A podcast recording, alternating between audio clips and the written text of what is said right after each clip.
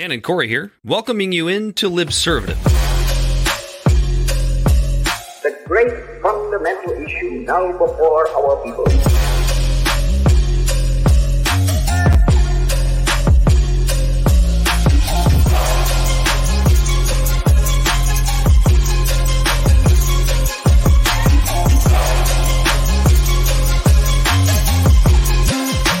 We, the people, cannot turn back.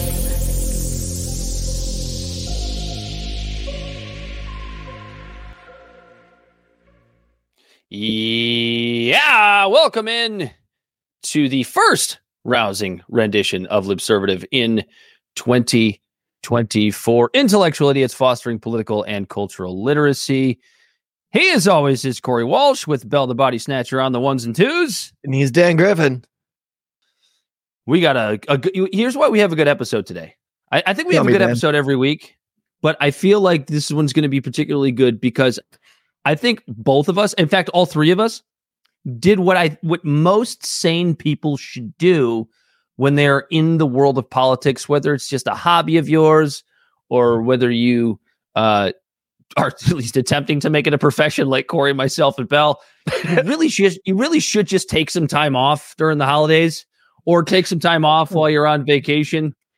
And I think we we all three of us kind of did that. So we're playing a little bit of catch up as we do this episode, but I still think we've got some good stuff for you today. I mean, did you do that, Corey? Because I do that like that week between Christmas and New Year. I'm like, Well, I mentally eh. checked out.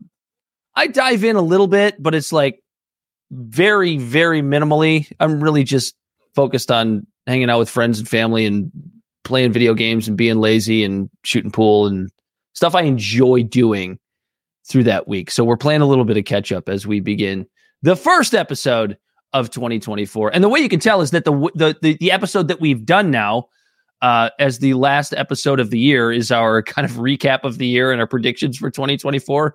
Like we don't really talk current events at all during that episode. And I think I like that. I hope the listeners like it. If you don't, uh, let us know because we'll change it, but probably not because it's gonna be like six people that are like, "This is a stupid episode."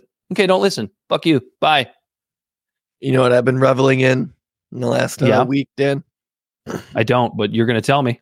You might be able to guess by my attire.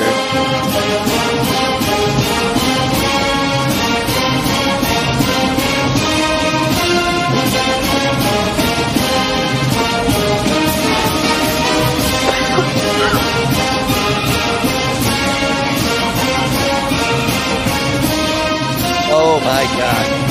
That game. Can we talk about that game for one second? I just want to say real quick, if they could throw Jim Harbaugh in prison, and Michigan Wolverines are still going to get it done.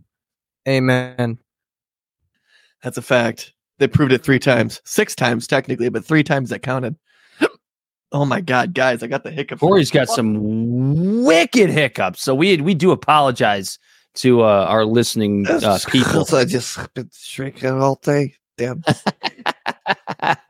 I was drinking all day Saturday because I I was texting I was texting you and Bell about the uh, the uh, uh, national championship semifinal game. I was like, oh look, choke artists again. They're choking again because the last two years in a row, Michigan football has absolutely blown it. in Dude, the, you did. uh, You threw the towel in in like mid fourth fourth quarter. I did no before that, well before that, because they looked like shit. When the first play of the game, when your quarterback uh, uh, throws an interception, like let's be honest, you got Yeah. really lucky that homeboy's heel was on the sideline and it ended up being called back. Oh my but he threw god, pass. the luck. the difference of a game mattering by th- three inches. They're, Michigan's missing field goals. They're missing. Twice, they're Dan, because they're then there was another points. interception, but the guy stepped had his foot out of bounds when he jumped in to catch it. You remember that was the other inter- interception. Um, yeah, I know there was two interceptions. I know. I'm sorry. Fucking hiccups, dude. We're recording at 7:40. The hiccups started at 7:37, and I was like, "Oh you're fuck, nervous. guys! I got hiccup." You're nervous about to- what? You're nervous to, First a- show of the year, Jesus. to the start of a, a of of what's let, let, what let's be honest. Hopefully, this coming Monday, Michigan goes out and beats goes out and beats Washington, and we start the year with a national championship. But after that, it's going to be a shitty fucking year. And how do we know it's going to be a shitty year? Because it's election year. It's an election year, and we know that the that the, that the the two major choices are going to be Donald Trump and Joe Biden. If you thought 2020 was contentious, this is going to be, I think, honestly, I think worse. I really believe that. So I feel like it's going to be less actually. I don't know if And you this guys is know why this, but this is about an hour ago. Mhm. They uh, actually released uh, a couple hundred documents pertaining to the Epstein case and the list of names. I'm gonna Okay. retrieve that if I can. Go for it. That's something we'll we'll, we'll probably have to save for next week. I think that's something we're going to have to go through with a fine tooth because I know that the um that the that the the flight logs were supposed to be coming out with a lot of redacted names and what have you. So we'll have to see what this actually says. So if you're looking No, at that right now, right? Because immediately as soon as the list started coming out, I was starting to read a little bit about it, and uh, I saw that RFK Jr. flew on the plane twice, and immediately the cognitive dissonance wheels started turn turning. And I'm like, wow, you know, he said he wasn't in 1993. He was with his family the whole time. And so you can go two routes with that, right? You could either throw RFK into the trash with everyone else. You could see some nuance in the flight logs. But if you give nuance to the flight logs, then all of a sudden that gives nuance to the people that you think are on the list that you immediately think are pedophiles. So, so, so like there's a little bit that's of that's You know kind of mean? why. Well, that's kind of why, and I, I've been saying this for a while. Like, do I think that Jeffrey Epstein is a horrible person? That goes without saying. Do I think that he uh, had um, high profile individuals to his island specifically for exploiting underage girls sexually? Yeah, I think that's probably the case as well. However, I also think that the reason Jeffrey Epstein was able to become so rich and become so high profile, but yet also be kind of under the radar for so long, because let's not pretend like Jeffrey Epstein was some celebrity that we all knew about in 2005, right? Because he wasn't.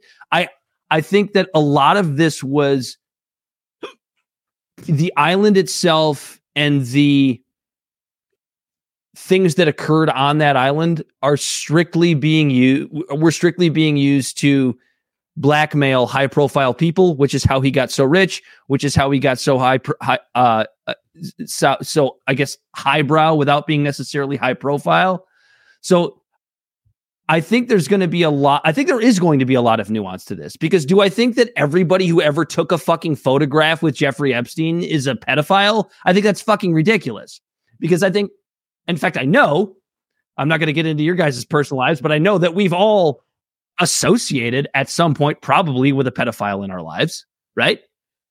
We all have. We didn't know it, but it's like yeah. because I took a picture with a pedophile 20 years ago. Does that make me somehow uh, a horrible person? Does that make me a pedophile? No, and you're right. Like, It makes, it does that like, make me somebody who needs to be investigated? That's So- kind of what I Go ahead, Bill. that, I said. That's what I came in to say. You can't assume that everybody on the list is just guilty. Yeah, and So- so and that's that- why That would, that would be wrong. I'll fi- I'll finish with this. I'll finish with this, Corey, and then I'll let you go. Like, um, RFK Jr. has said multiple times. I think uh, not multiple, but a couple of different times that he had been on Jeffrey Epstein's plane not to the island, but on the plane. on the plane, right? And he's he's given the story of the couple of Like, times "Yeah, he was on that plane. Me and my wife and my kids, we, we took the plane and we went. He said why he was on there. He said he said that his his wife had some sort of friendship or relationship with Ghislaine Maxwell, and that's it. That's all there is to it. Like and, and Jeffrey or um Jeffrey Epstein, RFK Jr. is the is a guy that's saying, yeah, look, this stuff all needs to be made transparent. We all need to see this. We shouldn't hold any of this. It's interesting, right? Away He is the the, only people. one that's on the list that's actually outspoken about release. Yeah, like why would why why would he be advocating for it? Like it, you you you, you I I- I feel like the the first instinct is is to just believe him. I mean, I don't know. No, you're We'll right, see. and it is. It's it, so that's what I'm getting at. Like we're all of a sudden we're everyone on the list. I had no, I don't want to say emotional attachment, but I had no dog in the race and no sort of like uh affection towards them. Where RFK seems like he's actually a pretty decent human being, You know, Except for the got- Israel stuff. except for the Israel stuff. He's acting he's acting really war hawky about stuff like that. But like before that, you know, like Bill Gates, fuck him, he's a corporate billionaire. Bill BlackRock, State Street, Yeah. Vanguard, fuck them. yeah. Bill Clinton, we know he's crooked as shit and he's getting BJs in the White House, which is fine. but he also destroyed the working class and did all this sort of this shit. He's the one that fostered in the neoliberalism that created Barack Obama, that created Democrats turning their backs on the working class and starting to hang out with bankers and things like that. He's the one that fostered all that in through the dot com boom. Uh, Donald Don't Trump, get bogged down by him. all the haters out there. Donald Trump, fuck, he's on the list. So all these people, even Tom Hanks, it's just like I don't give a shit. I like his movies. I don't care about him as an individual. You know, then all of a sudden RFK pops up, and it's like, oh, but wait. And then you got to check your bias, and you got to check your cognitive dissonance, and you go, well, wait. You can't say, oh, wait, on this one individual because you have an affinity for him, but then mm-hmm. not give an oh, wait to all the other ones. If that makes sense, what I'm saying. To yeah, where I mean that's why I, I feel like there, well, maybe there were people that had no idea. Yeah. Hanging out with him because they didn't know that when he wasn't with you, he was a different person. Because it sounds like that's the type of person he was, is influential and being hobnobbing with all these rich people. He sounds like he might have been one of those people that reflects your personality to make you like him. Well, and I think I think that's that's was probably kind of part of the plan all along. He was going to compromise certain individuals and be able to use the compromising of those individuals to perhaps compromise other individuals. Like Prince Charles It- caught dead to rights. Uh, not Prince Charles, Prince uh, Andrew, the other sorry, one, Prince Prince Andrew. Andrew. Yes, You're right. You're right. Uh, but yeah, so like I, I think I think I, I don't. It's it's going to be one of those things where I don't think we're ever going to know the truth about most individuals. There might be a couple that come out and get tried and prosecuted and and and outed as pedophiles or whatever. But I think for the most part, it's just it's just going to be this. Well, were they or weren't they? Like basically now till the end of time, there's going to be all sorts of like like uh, uh, YouTube influencers that are going to be like, why was this person on Jeffrey Epstein's plane? I think like, we're just going to see that from now to the end of time, or now until nobody cares anymore, which could be next week or it could be ten years from now. Who knows? Uh, where we're just going to see this this constant barrage of like, um, there's more information on Jeffrey Epstein's yeah, and and it- that is that is it's not even necessarily a hot take, but to like like thinking about that, right? Like we've all been friends with someone who turns out to end up being a creep later, turns out to be an asshole. They turn out to be someone who you didn't think they were. And like being rich doesn't excuse you or doesn't make you uh insusceptible to those type of things. And to think that just immediately, like you have everyone online foaming at the mouth that like anyone who's on that list is just dead to rights, when that might not necessarily be the be the story. You know, when you know how we would have found the story if Jeffrey Epstein didn't, in quotations, wink, wink, nod, nod, know what I mean, know what I mean, kill himself in solitary confinement under suicide watch. We might have been able to get to the bottom of some of this stuff but because that those loose ends were tied, no pun intended, because it might have been the tying of a knot of his own making or someone else. well, that's that's that's a lot of secrets really- died with him. That's another thing that's really interesting, right? This so there are a lot of folks out there, and like I completely understand this. Oh yeah, right? the, Because it- the, the the flight logs are just the end all be all. That no matter No, no, what, no. if you even were in the same room as Epstein, you're a pedophile. just like when when it comes to Epstein's death, right? Like if I if I were a betting man, okay, and we knew that the tr- that the that the truth was somehow going to come out at some point. If I were a betting man, I would say that he did not kill himself. Okay. So I just want to preface. I, I just want to. I just. I just want to preface I'm what I'm about to give say. away the password, but my Wi-Fi's name is still Jeffrey Epstein did not kill himself. So, I I want to preface what I'm about to say with that. There are there are far too many like goofy pundits out there that sit there and go, "There's a zero percent chance that Jeffrey Epstein killed himself." There's not a zero percent chance. It doesn't look good. It looks really fucking suspicious. But yes, it really could have Yeah, been it's- that it's the cameras fucked up, that the Yeah. cameras fucked up, and that the guards fell asleep. That is a possibility. How big is that possibility? I'd put it. I'd I'd put it at about ten percent. Yeah, But it is a about the same possibility. percentage as uh, Ohio State winning the national championship next Monday. Well, that's zero percent. So that's not. yeah, I know. I did that on purpose. But I'm just saying, like, it, like when people get when people get so caught up in the like, uh, you know, the the the dive. Let's dive into what really happened here. They they lose track of the fact that yes, it doesn't look good, and yes, we need to know exactly what happened. However, there is still a small chance that Jeffrey Epstein actually killed himself. You know what I also think is really funny about the whole Epstein thing?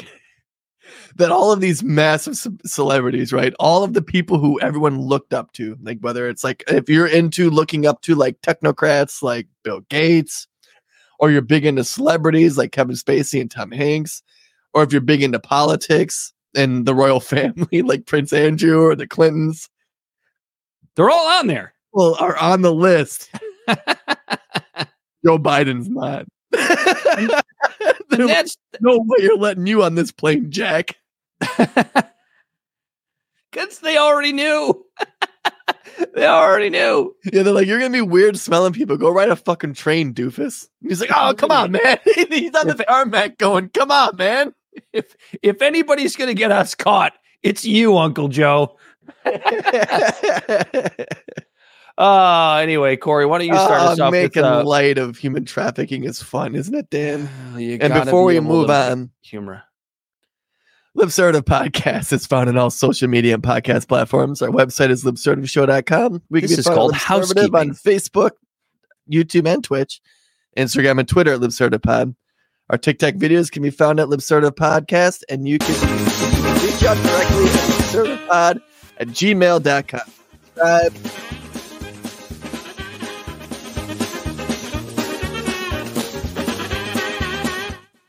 I started that a little late. Sorry. Yeah. You blew it. Sorry to all. Uh what did you learn in school this week, Corey? Oh, man. You don't even know. I'm going to uh, save the other one for a conversation so we can dive a little deeper on it. But you know what I learned this week? That uh, cats suck, and it's kind of piggybacking off of uh, Bel's topic a couple weeks ago. I was gonna say, what is it? What is it with you guys and cats? What are Because you they fucking Googling suck, during the Dan. week? What are It's you guys constant- researching during the week? It's it's it's literally the Ohio State versus Michigan type shit. It's cats versus dogs, man, and dogs are better than cats. And right now, we're finding out that after I close this ad, um, kids with cats have more than double the risk of developing schizophrenia. And that apparently, so there's this drug, it's called, I mean, there's this disease, it's called toxoplasmosis. Toxoplasmosis. And when you when you have a kid, that is something that the doctors always tell you, like when you're if you're a mom and you're pregnant, don't Keep deal with the kitty cat. litter. Yeah, keep away from the kitty litter. Don't deal with any of that. But more and more studies are coming out, finding out that kids in households who have cats are way more likely to develop schizophrenia because of this disease that's just riddled in their shit. And we just let them shit in boxes in the house. Just sounds like a correlation versus causation thing. No, no, I'm on uh it's so I grew up with cats. I don't have schizophrenia. yeah, anyone who has schizophrenia is gonna say that, Dan. okay. Um, so I found a, a dumbed down article about this because like the other articles run NIH and you know and they're published articles and no one's gonna read a published article that's peer reviewed, Dan. so we read the people who read it and get their opinion. I But think uh, I think I think Liberty Twitcher's got the answer here. what do you say? That's because the, the type of people who like cats are more likely to be the type of people who have schizo tendencies. yeah, Dan. well, to be fair though, Dan does have two dogs now. no, I, I I don't like cats. I had them as I had a couple as, as a kid.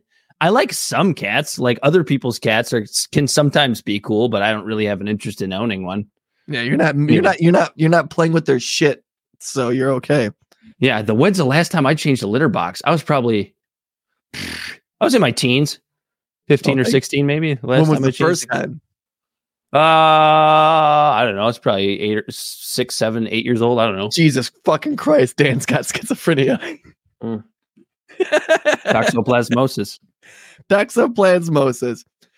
But yeah, no, there's just a bunch of uh, cat ownership and schizophrenia related disorders and psychotic like experiences. A systematic review and meta analysis was published in Schizophrenia Bulletin. The team details the connections between youth cat ownership and later in life schizophrenia related diagnosis. It makes me nervous, Dan, because you know how many fucking times I changed the litter box as a kid? It was one of my chores. I think you're good, man. I think if you're going to be a schizophrenic, you'd be one by now. You think I'm good, Corey? Yeah, I think you're okay. just, just keep, just keep taking psilocybin. You'll be just fine. Does psilocybin fight schizophrenia? I probably fights so. everything else, according to Nick Gillespie, anyway. Uh, what I learned in school this week, Corey, is um, I learned that it is actually easier to change the Liberty. Sister Liberty Twitcher goes, "Cat's got into my soft water tank and peed in it, and I showered in cat pee tinged water for months. I'm toast. Yeah, he's fucked. Or she. I don't know.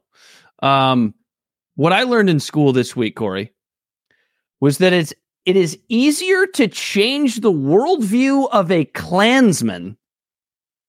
Yes, a Klansman, than it is to change the worldview of a shitlib identitarian. Ooh. That's actually a really hot take that has a lot of weight to it. You're right. Is it is it is it a little based? a little base? So No here's okay. So here's what. So here's why I feel that way because I was actually um for I can't remember what made me do this, but I was looking into the work once again of Daryl Davis. Right, you're familiar with Daryl Davis. We've talked Yep. about him before on the show. Daryl Davis is a, is a musician who has taken it upon himself. I should say a black musician, and the only reason I mention his race is because it is actually relevant to the story. Um, Daryl Davis is a black musician who has taken it upon himself to turn Klansmen away from the Klan. And he has done such a good job of it that he has a multitude of Klansmen's robes that Klansmen give to him when he has essentially convinced them from the cult. Yeah. to come away from the Klan. And if you tried to to do that with an identitarian phony liberal shitlib, they wouldn't even bother to have the conversation with you. They'd shout you down. They're not going to have a conversation with you with regards to why their worldview is wrong. Yet a Klansman will have a conversation with a man like Daryl Davis With a black man.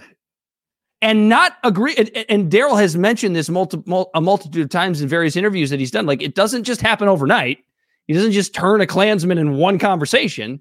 He doesn't. Yeah, he doesn't just yell at him. You're a racist, and they're like, "You're Yeah, right. exactly. Take my robes. You're right. Take my robes. He he has conversations with them, like if that only through- worked. and through nuanced conversation and sometimes debate, eventually these Klansmen come around to realizing that their worldview is bullshit. You're not going to get that with a shitlib identitarian. No. The minute so that the minute how- you say something, the minute you say something that they disagree with, or the minute you try to convince them of something of- of something about their worldview being wrong, they're going to shut you down. They're going to call you a bigot. They're going to call you a racist. How do you change the worldview of somebody like that? you just shut them down. You just keep telling them. that- no, because I've been in those conversations. Like I've had, I would say ninety percent of my conversations that I'm talking with someone that has a, an opposing political view of me. Most of the time, I would say ninety percent of the time, if I like minimalize the conversation to a class issue that like no guess guess what our personal ideologies we may disagree but in a country like ours we can afford to disagree but when it comes down to it it's you and i in the same tax bracket against you know, the top brass who is out there to fuck you and I both, and they're up there with their marionette strings to intentionally keep us divided. Most of the times they get it. The only time that I have that that argument turns into like something nasty is with a lib. Immediately, my white privilege. not a lib, out. not any, not any lib, just the shit libs. the shit libs. Yeah, the it- identitarians. it, it, it immediately goes to my white privilege and it immediately goes to me being a man not knowing what it's like to be anyone else in this world and it's like no i get that, that you're pers- like i get that i haven't walked in your shoes but i am very open and very try to be very perspective about the situation that you're in but what i'm saying still is valid to a person that's you or me, regardless of our skin color. When it comes to all of the Democrats and all the Republicans fucking making it to where we have to work more hours for less pay, you know, and all these different things. But it's always the shit lib that just says, I have white privilege. Mhm. Because And that's, guess what? that's- And that shit lib that typically saying that to me is typically also white. or even if they're, even if they're not white, they're generally somebody who's more privileged than you are. With yeah, regards to like, with regards to like, with regards to like where they grew up, how they grew up. Yeah. And that's the thing that that there's nuance to it, right? Like, yeah, exactly. Like, yeah, I'm, I'm a white male. I'm at the supremacy of the hierarchy in the country, I guess. But I still grew up eating government cheese and the silver cans that had pork on them with, with no company label. It was just a little black pig that said pork. I'm getting presents from the local church for Christmas. Yeah, the ones that are the Jesus worst. brought Though, these, not Santa, Dan. the ones that are the ones that are the worst actually though, heard. Yeah. really are like the white wine moms. Then actually, they're usually not even wine moms anymore. They were for a minute. Now it's more like now it's more like white childless uh younger folks that live in like predominantly white neighborhoods that bitch about racism in the south like like places that they've they're never living been in Portland. That's like eighty percent white. yeah or yeah or like uh you know any any of and basically most of the suburbs of detroit where we live they live in these fucking box houses these pulte homes these Yep. fucking mcmansions The fucking Pulte homes, the Moceris, the Lombardis. sit there and complain about uh racism in a place that they've never even bothered to travel to or talk to anybody about And when they Because go to it's just- Detroit, they just take 75 to Greektown and then take Right. Yeah, yeah, 75 yeah, yeah. yeah 75 all the way downtown we're like oh well, out we're, we're like we're like we're like see, seeing like a homeless person is like a fun novelty and you take a picture of them you take a picture with them while you're giving them a dollar like look at what a good person i am fuck you Oh my god! So this is this would only this story would only like this is only funny to people from Metro Detroit, but you fucking take seventy five, spit out on Jefferson, park at the Greektown Casino, take the monorail. To oh the, oh, the people fucking- mover Yeah, take it to Cobo Hall for the auto show, and then you go, yeah, I go downtown. What? i go to detroit all the time i go to the casinos i go to i go to a, i go to the occasional tigers game I monorail the whole way there. I make sure I put I plaster all over social media the pictures that I take with the homeless people while I'm giving them a half a dollar. Hashtag Detroit versus everybody. yeah, or a McDonald's cheeseburger. Like fuck you, Chloe. Go back to Bloomfield.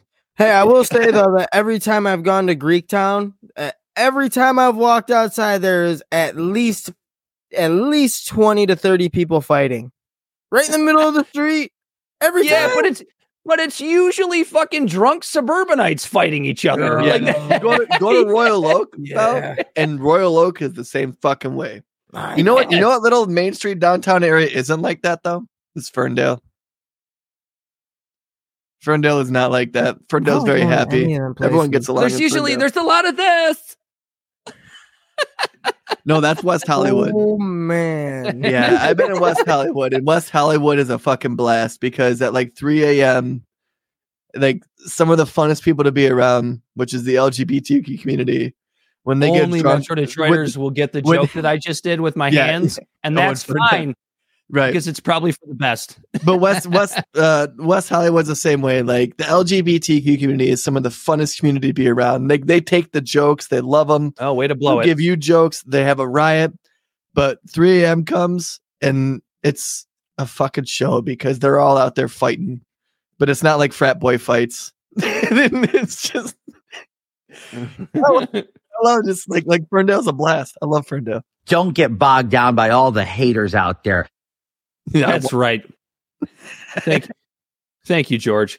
Uh, shall we actually? We're 30 minutes in, and we haven't even started the fucking episode, which I think is Uh, great. I think I point. thi- those are some of our those are some of our best episodes. Um, we have to get into this one. wow, first, we have Corey. Someone on uh, Twitter watching. Oh, that's Sorry, X. oh, that's good. Not Uh, I guess. Uh, it's fucking Elon himself. he wants he wants to sign us like Tucker. Uh, Harvard President Claudine Gay resigned. Uh, was it? Yeah, it was earlier today. Uh, as we record this on January third, uh, twenty uh, twenty four. And the only reason I want to talk about this story is because it just speaks to so much that is wrong with universities and in particular um rich universities like like a Harvard. You're familiar with this story, a right? Corey? classic story, Dad, of elitism. All of a sudden, facing the reality of reality and the rest of the world. Oh, it's just a good, just a this is a classic tale. Um,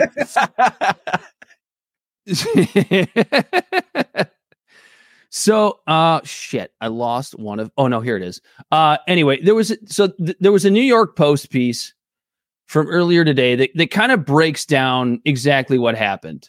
Um and and the reason for why claudine gay was was essentially shit canned but um really resigned. So embattled harvard president Claudine Gay is fending off accusations that she plagiarized numerous portions of her 1997 PhD PhD thesis in direct violation of Harvard's academic integrity policies.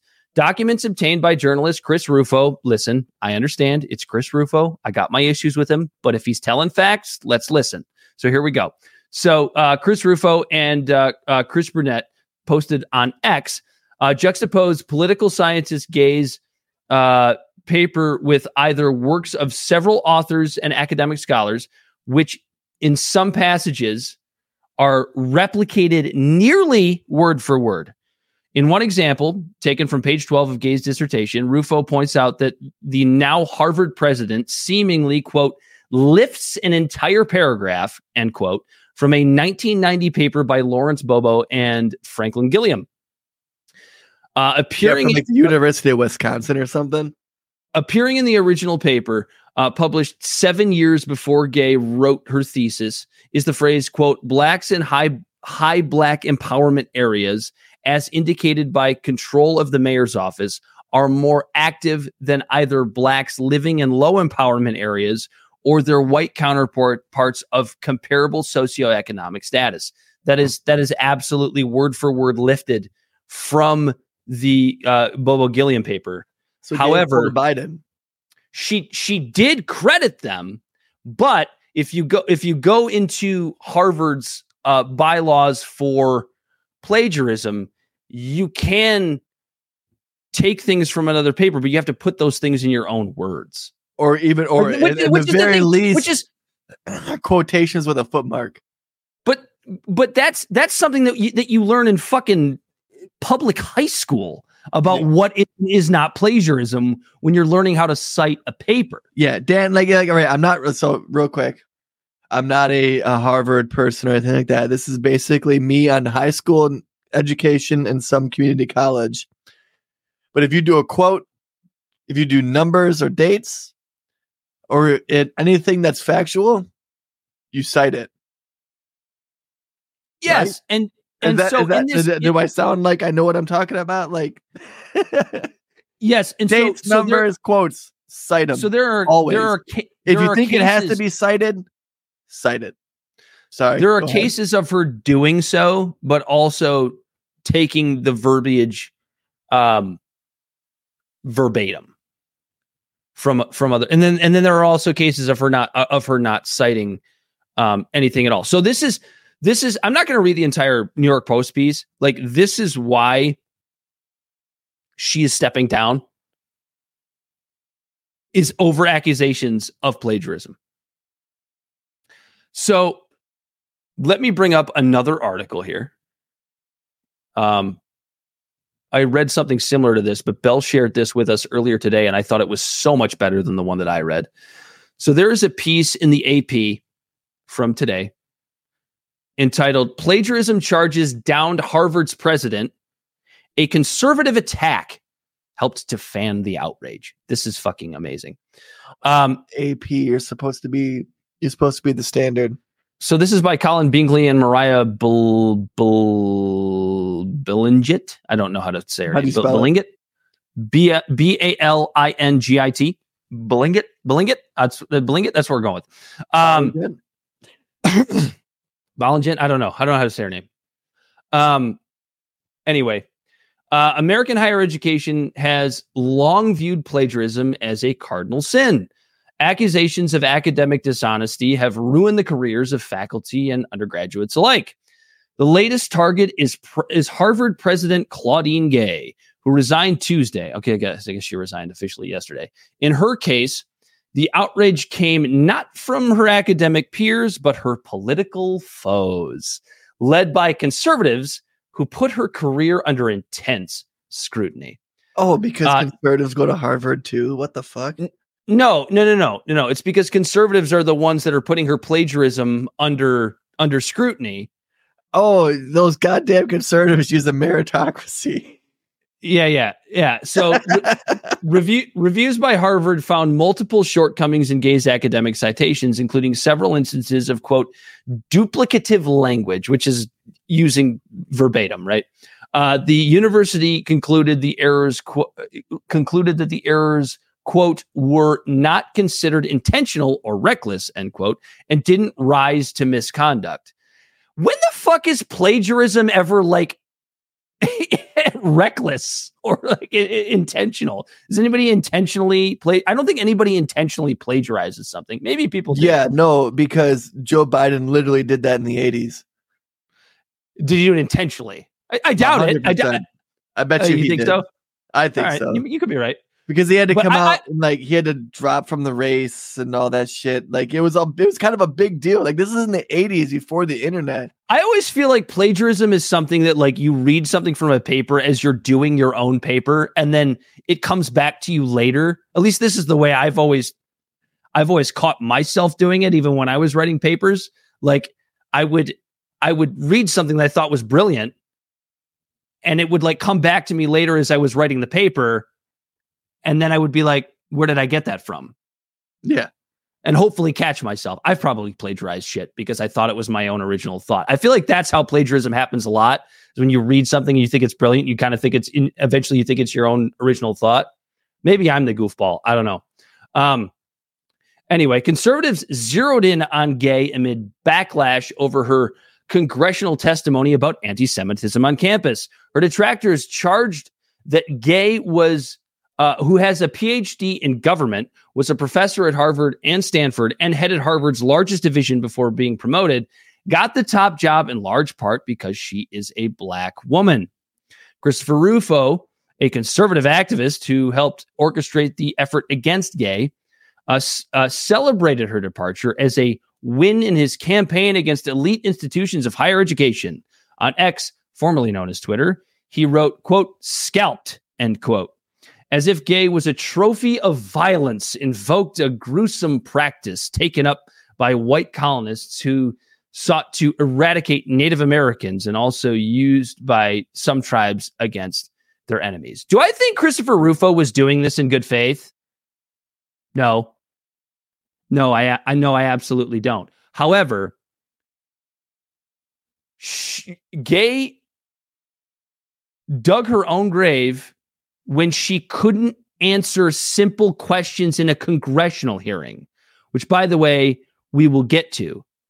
When you when you give the answers that she gives based on uh, uh, uh, whether or not Intifada should be uh, considered harassment. And there actually is a gray area there that maybe we'll get to at some point uh, during the show. But all three of these um, Ivy League and, and top tier presidents, none of them could speak to calling for the genocide of Jews being considered harassment on campus. Right. And so that's where this so never mind so, what so Chris they were- Rufo dug into them. Yeah, and found out she's a plagiarist. She's just copying other people's work, which makes jobs a hell of a lot easier when you just copy China intellectual property theft. Um, but so this is so when it comes to the whole gay thing. First off, what I want to say is I love her last name for this conversation. uh, is uh when when they were being questioned about all of this because everything going on in the court on the in the uh in the country or whatever and when she's questioned about speech because you remember there hasn't been any actionable offenses it's always been about speech and it's just Mhm. speech. And you got a bunch of kids on the campus running around you know calling for intifada and this type of this because they're a bunch of dumb fucking kids which let me check the you know the calendar of the year. It's always dumb fucking kids on college campuses whether it's duis having a gun in their car drinking too much or anything. It's always dumb fucking kids on college campuses doing dumb fucking things right And if I can, if I can, And- if I can piggyback on that statement, Corey, when you have college kids, particularly today's college kids, which I'm sorry, like maybe this is just me getting older, but I, I feel like they're just dumber than they were when I but was in that's the adults But in the room but- but- letting them be dumber But when And that's they- what I was gonna get That's to. a great. That's a great point. When they are the representation for your cause, when college kids, when college kids are the voice for your cause, you know, you know that it's either a completely wrong, and in this case, it's not, but b it, it, it is it is either a completely wrong or b it is it is the lowest common denominator of representation that you can possibly have for your cause because Right. I because we both have empathy for for the for the folks in Gaza and we understand the the the the, the protests that are that are taking place but when your representation is college kids uh, get the fuck out of here anyway go ahead I hope you didn't Right. lose your train of thought No, no, I didn't. So here's the thing. Her answer, like now, when it comes to the context of when she said it, was fucking shitty. But what the answer she had was literally the answer that college deans would probably would have had since like the 20s or the 30s or the 40s and it would have been fine. When they said is this speech on your campus hate speech? and da da da da da is this Harassment. violence? And is this harassment? All of these deans said well it depends on the context university presidents even more university presidents sorry Yeah. yeah. university presidents saying it depends on the context now that answer would have been pristine in the 60s in the 70s in the 80s but the problem is when as soon as student loans and the colleges realized that it was a gambit that they could just scheme and con and make hundred like each one of those students that are out there protesting that's not an individual student. That's $250,000 that's $100,000 that's $75,000 those are all price tags of that that protest isn't students marching. That's 6 million dollars marching. Mhm. Okay. And when that $6 million, roughly 10 years ago, started crying about microaggressions and safe spaces and all of these different crazy things, the presidents of these colleges realized that they had an ability to either gain another 6 million or lose another 6 million. So they kowtowed to that 6 million. And they sat here with this money and let this money just dictate their policies to where they had to create safe spaces and they had to create this idea of hate speech and microaggressions And it worked great for a while because there's a lot of minorities that people had sympathy for in our country based on our And- own and- country's historical atrocities. Don't forget the most important one, Corey. Words are violence. Yeah, words are It's, it's violence. weird. It's weird too. It's weird Yeah. too, right? Because it's, it's words, is violence. words is words are violence and also silence is violence. So which is yeah. And so they sat here and built up this shit just to cater to these students. And then it got turned on its head. And then when it got turned on its head and they didn't want to turn on their millions of dollars in students, they went back to their policies before they let these students dictate what was happening on the colleges Now said, we "Oh, care about well, free it's speech." context." And, you know, so sometimes, oh, it's you know, speech. Sometimes it's in context, and everyone is just like, "The fuck did you just say?"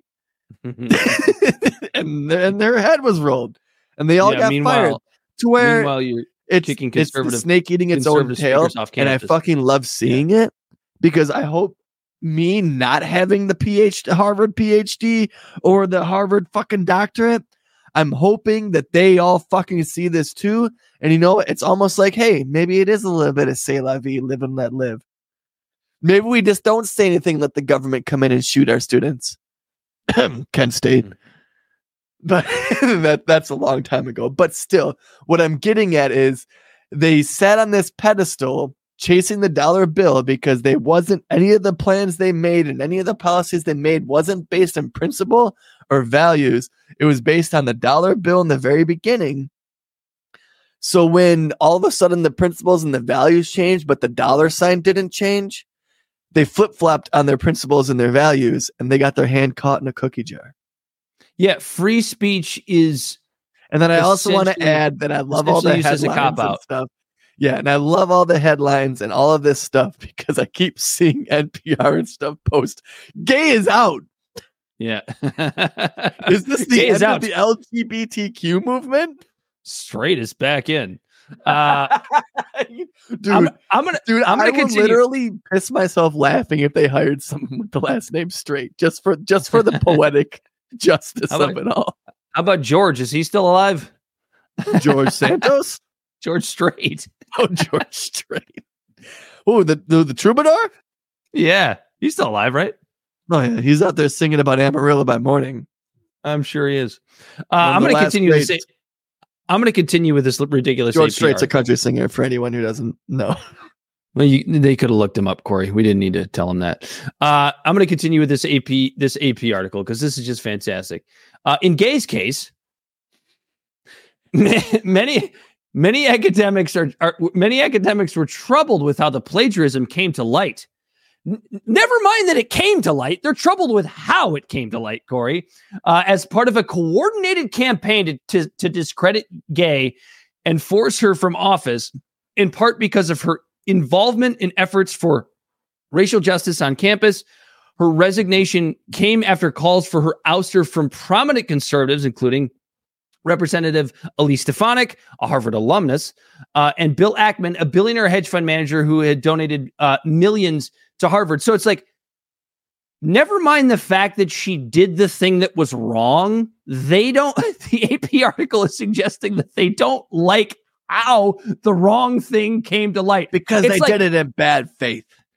it's like if it's like if I murder somebody and then somebody that the public doesn't like is the person that tells the cops that I murdered that person. Like, oh god damn it, Alex Jones should have just kept his mouth shut. Yeah, I think yeah, yeah, yeah, yeah.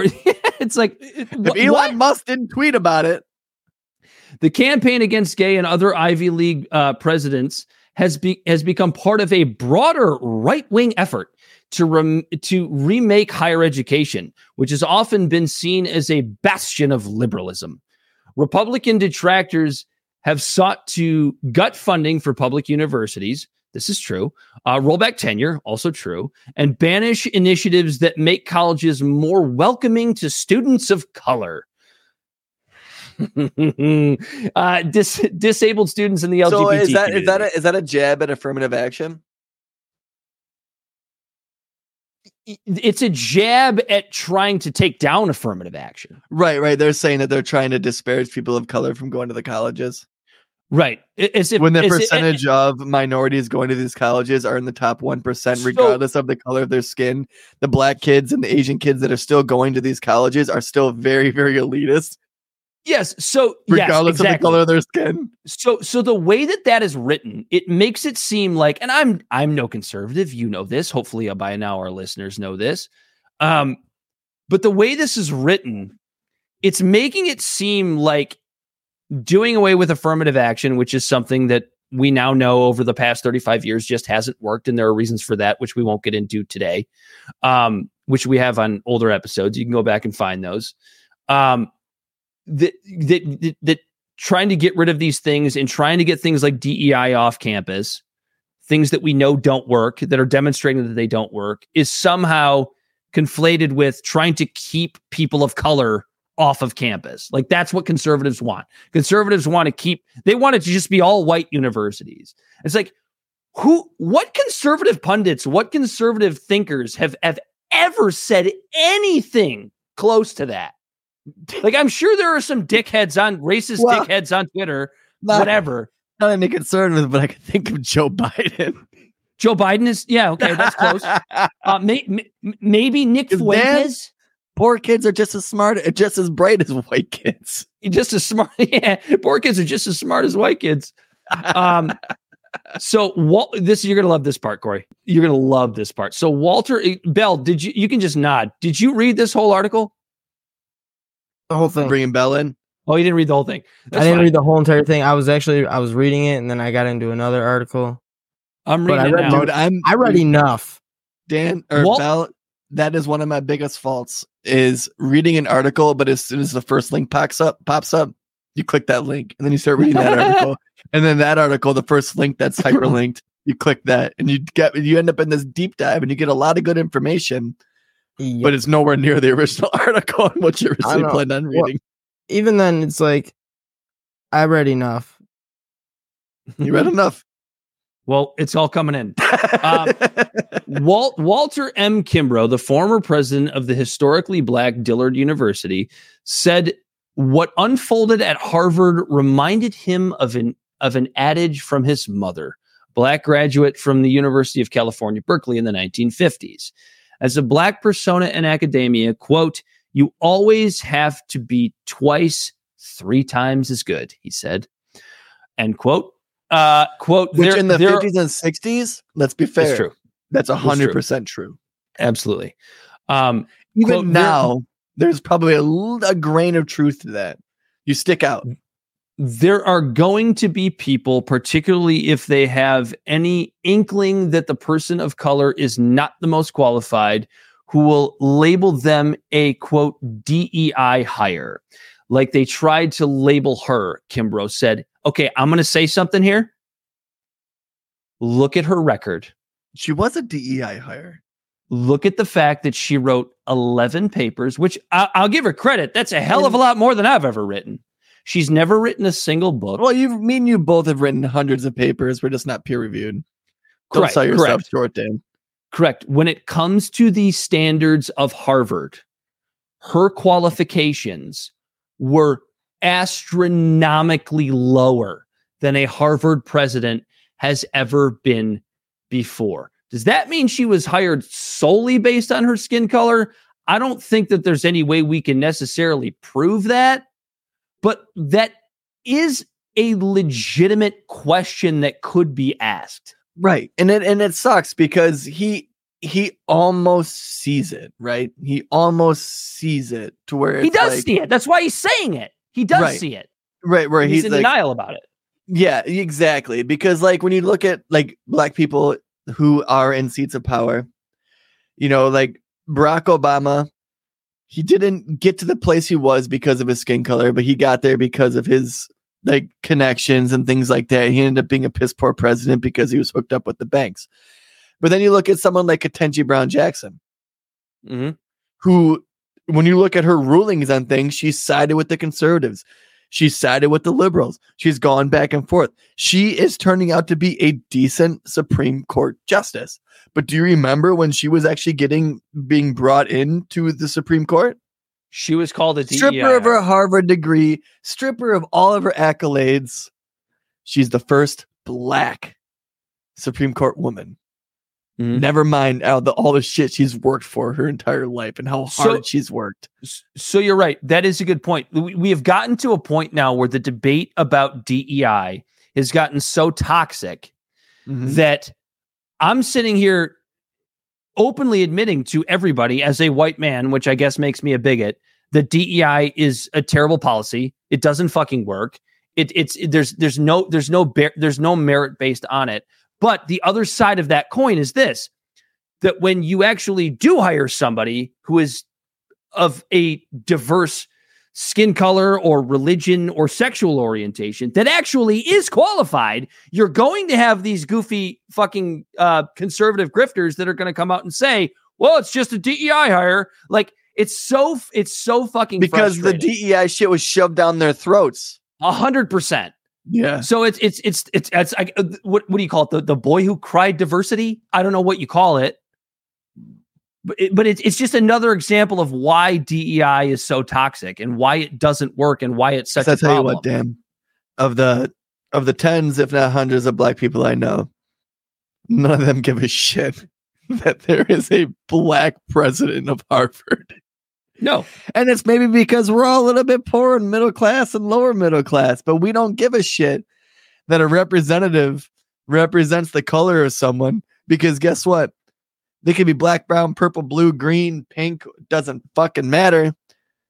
These elitists who are a different skin color being put into elitist positions do not change the day to day living for anyone that isn't an elitist other than being able to go, look, things are getting better for you. There's someone that looks like you there. And they're like, yeah, I'm still struggling paycheck to paycheck. This isn't bettering my life whatsoever. so here's But we God continue. damn, does it look good on paper? John Pelissero, a former interim college president who now works for the uh, Markulis Center for Applied Ethics, said instances of plagiarism deserve to be evaluated individually that it's not always so cut and dried. Then why the fuck does Harvard have policies on it? If it's not always so cut and dried, why do they have policies on it? It says, quote, uh, there you're looking for whether there is intentionality to mislead or inappropriately borrow other people's ideas in your work uh, said, quote, or was there an honest mistake?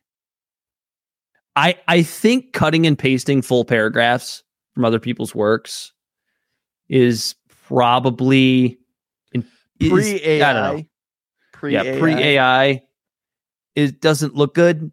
Um, without commenting on the merits of the allegations against Gay, President Irene Mulvey, the uh, American Association of University Professors, said that she fears plagiarism is, plagiarism investigations could be weaponized to pursue a political agenda.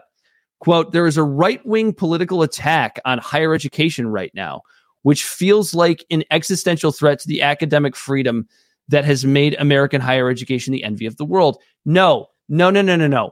There is a conservative critique of higher education and Hey, an Bel, absolutely legitimate one. Bel, real quick, just Google how many colleges and universities there are in America for me, real fast. Because like I got somewhere to go with this. But, She- I- uh, I- this this article's almost over. I got two more paragraphs, Corey. She worries Gay's departure will will be will will put a new strain on college presidents. In addition to their work courting donors, policymakers, and alumni, uh, presidents are supposed to protect faculty from interference so that they can research unimpeded. Quote, for presidents to be taken down like this, it does not bode well for academic freedom, she said. Quote, think uh, I think it'll chill the climate for academic freedom, and it may make university presidents less likely to speak out against this inappropriate interference for fear of losing their jobs or be targeted. That last paragraph and the unbelievable fucking irony of it made me laugh till my till I pissed my pants about 2 hours ago when I first read this. You want to talk about uh, academic freedom. You want to talk about mob pressure Yeah. forcing her out. Like, let's uh, let's you. Why don't you have a conversation with J.K. Rowling about mob pressure, uh, uh, both coming from campuses and, and elsewhere? Why, why don't you have a conversation with Alex Jones? Why don't you have a Ben Shapiro. conversation with with Joe Rogan? Uh, you know uh, uh, about about mob mob and targeted fucking pressure. They are finally. Bari they are finally. This is you could go down the list Bari of Weiss, Jimmy Dore. You can go down the list. Th- th- there- th- this is the absolute epitome of them actually realizing what ideologies are being pushed on college campuses, how toxic they can be. Because as you said earlier, Corey, and it's a phrase that we've used a multi- multitude of times on this show, the snake is finally eating its own tail, Yeah. and I'm here for it. You know and and he goes this is an attack on higher education. That is the most elitist statement and this is Yeah. why i asked Bel for how many colleges there are in our in our country. There are 3982 degree granting post-secondary schools in our country. But yet it's interesting to me that only three of them are coming under pressure and they are the most elitist schools who are the top one of the top 1% who are now seeing their ivory towers being tainted and being attacked because it's being exposed that it's all just grandstanding and virtue signaling. You want to know, uh, and we can wrap it up with this. Does that unless- make sense unless- what I'm saying? Like it absolutely, it absolutely makes sense what you're like saying. you know what? Like my community college right now isn't being harassed or attacked by some conservative group. Yeah. No, My th- that- my my my my uh the college that like my actual like college college that I attended for a week before I couldn't afford it it's anymore. funny because you're wearing a you're wearing a Michigan College. hat. You're wearing a Michigan hat, and I'm talking Yeah. about community college, but Michigan doesn't deal with this shit. That's another prestigious They- university that they, they, they they do not to this degree. I I know I know enough people that have gone to that that university recently, and I know enough people that live in Ann Arbor. It's there. Like the DEI shit is definitely there, but it doesn't really matter. We're rooting for the football team. Um, Yeah, the the sports and academics are very two different things, and that's a fact. absolutely they're they're absolutely different. Maybe maybe Um, maybe Harvard should just get a better football team, and no one will stop talking shit about them. Do you want to know the best part about this? Like I, the, the most ironic and, f- and and in some some ways funny part about this. Claudine Gay is getting off easy, and I'm going to tell you exactly why. In three You weeks, about to bring up Boston College and Weinstein? no. No, okay, In three weeks, in three weeks, nobody's going to be talking about this. That's number not one. at all. So please listen to this. So that's number one. Number two is she's still on staff at Harvard, making six high six figures, if You're not right. low seven figures. You're right. She got nothing's happening to her. Yeah, nothing's happening to her. And They were and like, I don't get know that I don't know, Hold the lights. Your grip now. But that's the thing is like I don't know that anything necessarily should. I don't think she's a fucking criminal. I don't think she needs to be thrown in prison or canceled for that matter, right? Right. Which is some which is something that that the DEI folks would say if this were necess- if this were like a conservative person as president okay, of a okay. No, college. you know? So now you now you got my my my wheels turning, right? The answer she had about the context stuff in a flip flop way, she could have almost been trying to correct the listing ship, and she's the one that got hammered to the cross. so it. the question that she was regardless asked of her directly- plagiarism, So the question that she was asked directly wasn't wasn't the same question that the um the Penn president was asked who recently resigned. I forget her name. It's slipping my mind at the moment. It doesn't really matter. Um she was, it asked Harvard, she was at Penn, and what was the other one? Um MIT who's still there. Um the the uh president is still there. Um but the question that uh Claudine Gay was asked had more to do with um, calls for global intifada and whether or not that was harassment or or violated Harvard's bylaws on speech. And her and I'm actually going to give Claudine credit, Claudine Gay credit for this. She was right in saying that it was it was context Right. when it comes to global intifada because this, so so here's so I, I don't I don't want to get I, hold on I don't I don't want to get I don't I don't want to get too into the weeds here because n- a lot people don't agree on what intifada actually intifada actually means. So if if you look up the direct Arabic translation of what the word in- intifada means, it it I- think I'm paraphrasing here, but it it it basically means the dog shaking off its fleas. Like that's what the word means. So you can see how that direct translation to some people could mean calling for genocide against Jews, and to other people could mean calling for a, a- a global revolution. A reset. Yeah. Yeah. So so when she defended that point, I actually think she was right. That's that's so that's where I'm at, Dan. Where I'm at in her answer of talking about context of stuff. Context is so important that her answer wasn't terrible. It's the years of precedent set before that answer that led to that answer to where everyone went, wait, wait, wait, wait, wait, wait. Hold on. Now free speech all of matters. us all of a sudden when it comes to the Jews, it's context. But when Mhm. it came to everything else, it was safe space, hate speech, and all Yeah. of this stuff. And you know what? And honestly, she might have got a bad shake because she was the, she might have got a bad intifada because because she was only in charge for what six months July. So what is that? Yeah, six, months. yeah. And it's just it's it's mind blowing to me that that's how it shook out. It sucks, you know, for her, whatever. If she would have gave if she was in charge 10 years ago at Harvard when all and and it was like, well, what do you think this is hate speech? And she said, depends on the context. It wouldn't have been the conservatives and it wouldn't have been the people that were like pro Israel attacking her. It would have been the students. But this is what you get when you when you force through this ideology that words are violence. But then all of a sudden the Jews are involved and now we're changing the rules. And so that's where that's where you have a lot of like right like rightful people coming out and saying that like how the fuck is that like that? I feel like that sounds racist or anti-Semitic. The Jews. Should you say uh, the Jewish community? you can say the Jews. Um I know a couple.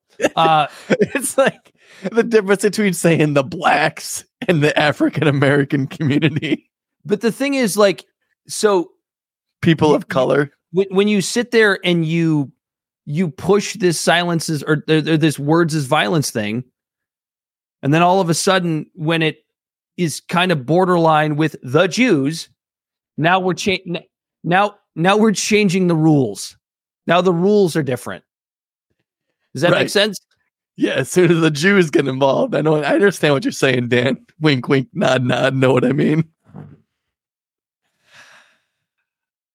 Hmm. But You no, like you're so that's why- done with me. that's why there's a lot of this like i am but that's why there's a lot of this that's why there's a lot of the these eh, I, I- and it's weird because it's like it's mostly conservative pundits coming out talking about like why there's like what is with this rise of anti-semitism on college campuses and it's like I, I'm not spending a lot of time on college campuses so i don't know how true that actually is whether or not it's legitimate anti-semitism but when you have a college president who can't say that calling for the genocide of Jews is harassment under your bylaws when you've been talking about how words are violence for the past six years. I understand why people come to that conclusion. Yeah, It makes complete to sense to be fair to all these students, I don't think it's the rise of anti-Semitism. It's just the rise of the current thing. Yeah, I agree. You know what I mean? I actually wholeheartedly agree with that statement. Yeah, you It's know what I mean. new- it's just the it's just the rise of the current thing. They're outraged about this. They're outraged about that. You got a bunch of these kids in these elitist colleges who grew up in homes that were the perfect, pristine, leave it to Beaver household in most cases, where their parents are both making 200k each, and they're spending their weekends and country club, fucking private lakes and uh, wakeboarding with their friends, and then all of a sudden they're released from their shelter of their parents and going to these colleges, and they're with a bunch of other kids who are doing the same thing. And then all of a sudden they're getting a little bit older and they're noticing the news, and then all of a sudden bulletins are being posted on the walls, and then all of a sudden they're outraged about this current thing. Give it a month, they'll be outraged about the next current thing. Watch how Yeah. fast the outrage and everything that happened with this before and after. And guess what? Absolutely nothing is going to be different. Nope. And ultimately, what is this AP article actually saying?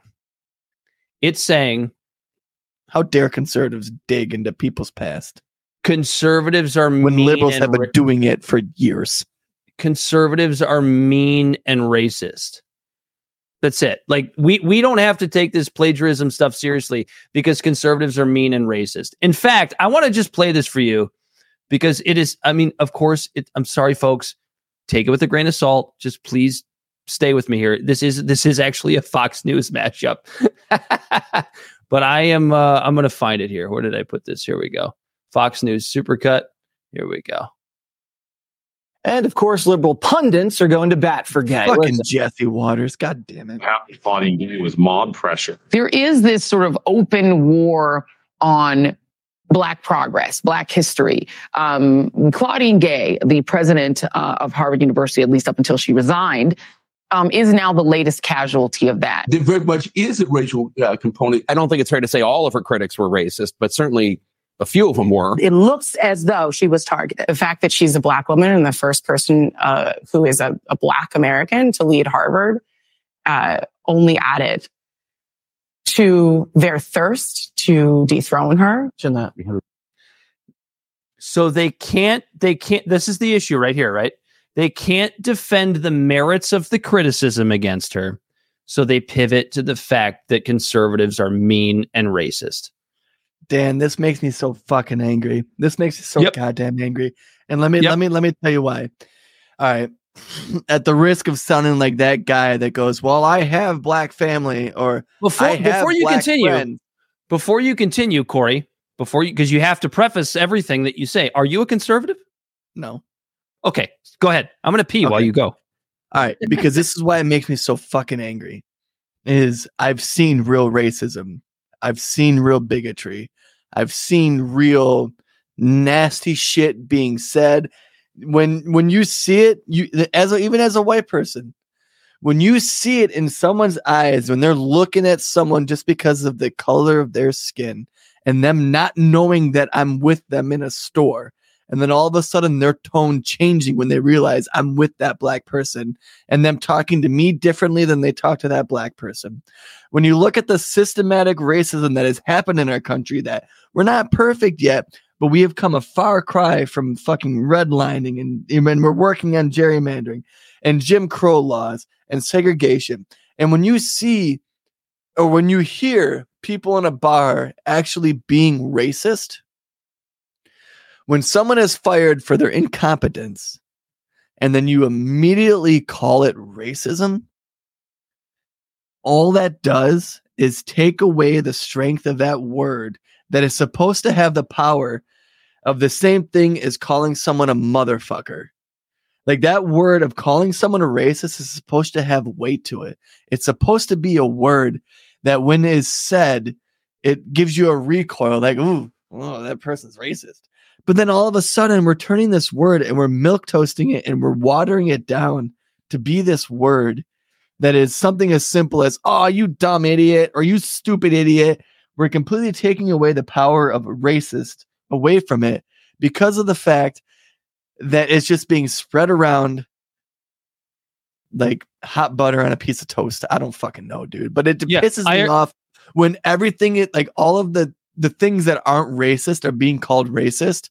It's muddying the conversation to where when the things that are really racist, now those things that are really being racist are being equivalent to the things that aren't racist. And then someone's going to go, well, I guess it isn't that bad. So to piggyback on that, to everything you just said, do you remember like when we were kids, right? And you would hear somebody older than you, probably a Gen Xer at that point, or definitely a boomer, um, constantly like like you heard it when it came to like Rodney King. You heard it when it came to like when when Tupac got beat up in California. Before he got Um, shot, when he got beat up. Right, when he got beat up by the cops in California, you you heard it from like white boomers and even some older Gen Xers what that would they be do? like, oh, they're just playing the race card. They're just playing the race card. They're trying to get away with being doing something bad because they're playing the race card. And we're giving these fuckers credence. Corey, yeah, now people are actually playing that fucking race card to avoid legitimate fucking criticism.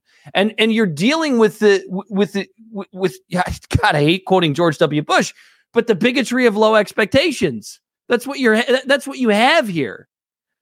Claudine Gay was You know he didn't write that line, right? I know, I know he, he said it, but he said it and everybody, every whenever you use it to like one of these like goofy shit libs, that's what they always. Oh, you're quoting George W. Bush now.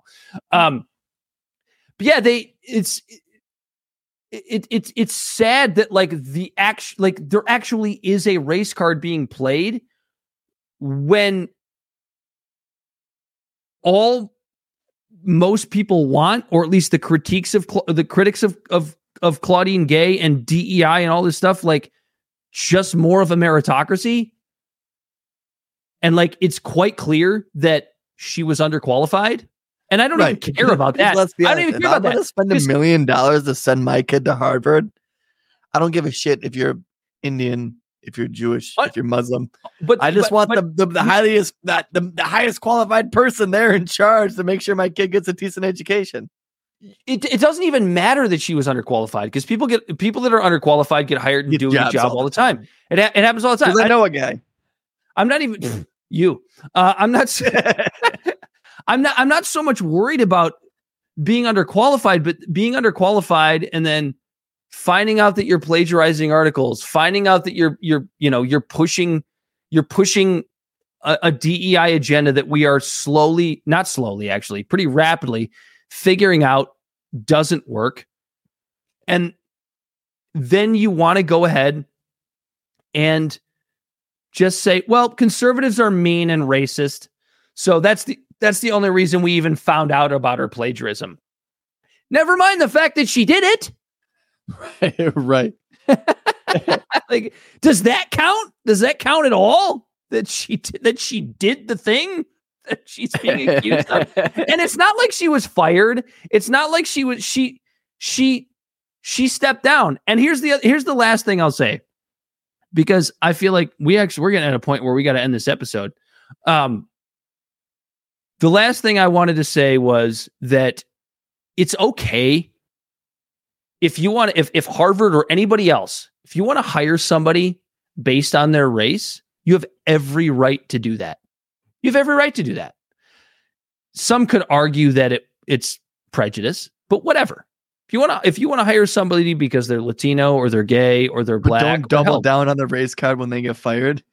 but when it doesn't work and when it turns out to be a fucking disaster, you don't get to cry racism because they lost their job. Right.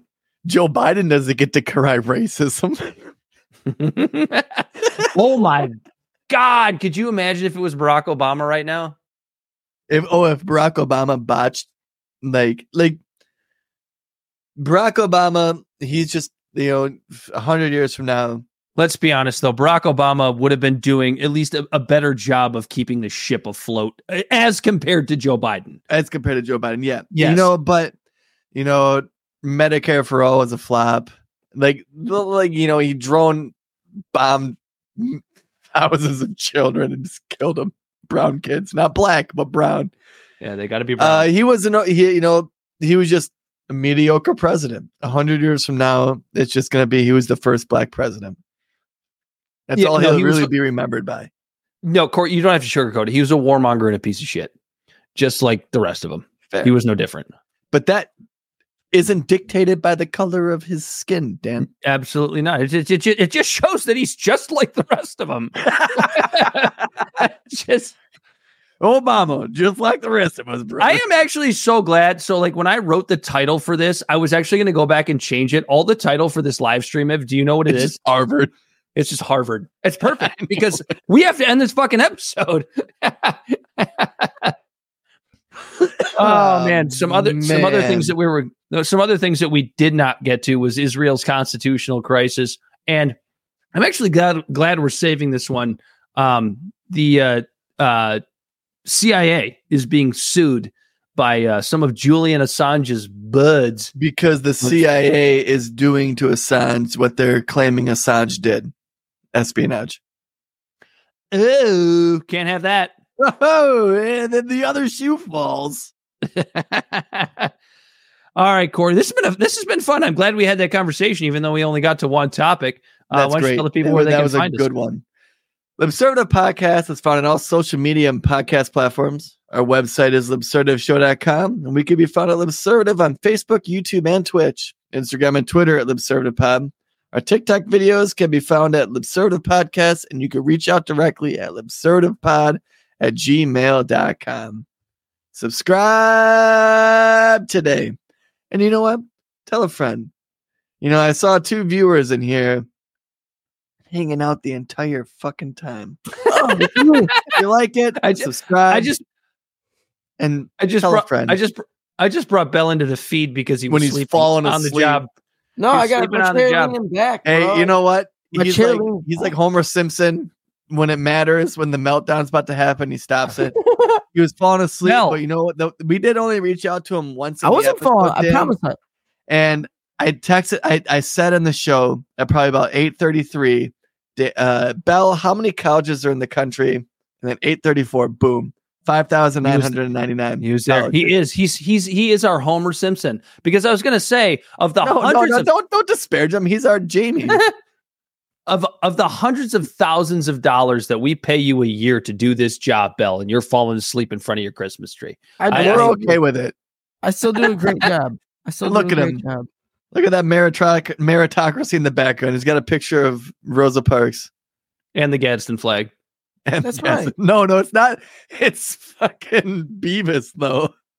Yeah. Well, that's it's the same What's thing. it say? What's it say? It says, "Are you threatening me?" Are you threatening? So so let me so let me ask you this, Corey. The flag that Bel has behind him, that is the Beavis version of the Gadsden flag, and the actual Gadsden flag, is the message any different? Not at all. Not at all. It's the same message. So Yeah, there you go. So No steppy on snake, Dan. oh, it bite me. No step on snake. Oh, anyway, that's been it. We're done. We're done here. And we're out of here. Until next week, guys. See you around No, the same for- time on Wednesday. Yeah, for Bel the Body for hanging Snatcher News, he's been Corey Walsh. You've been Dan Griffin. It's been Libservative. And we are out of here. We the people cannot turn back.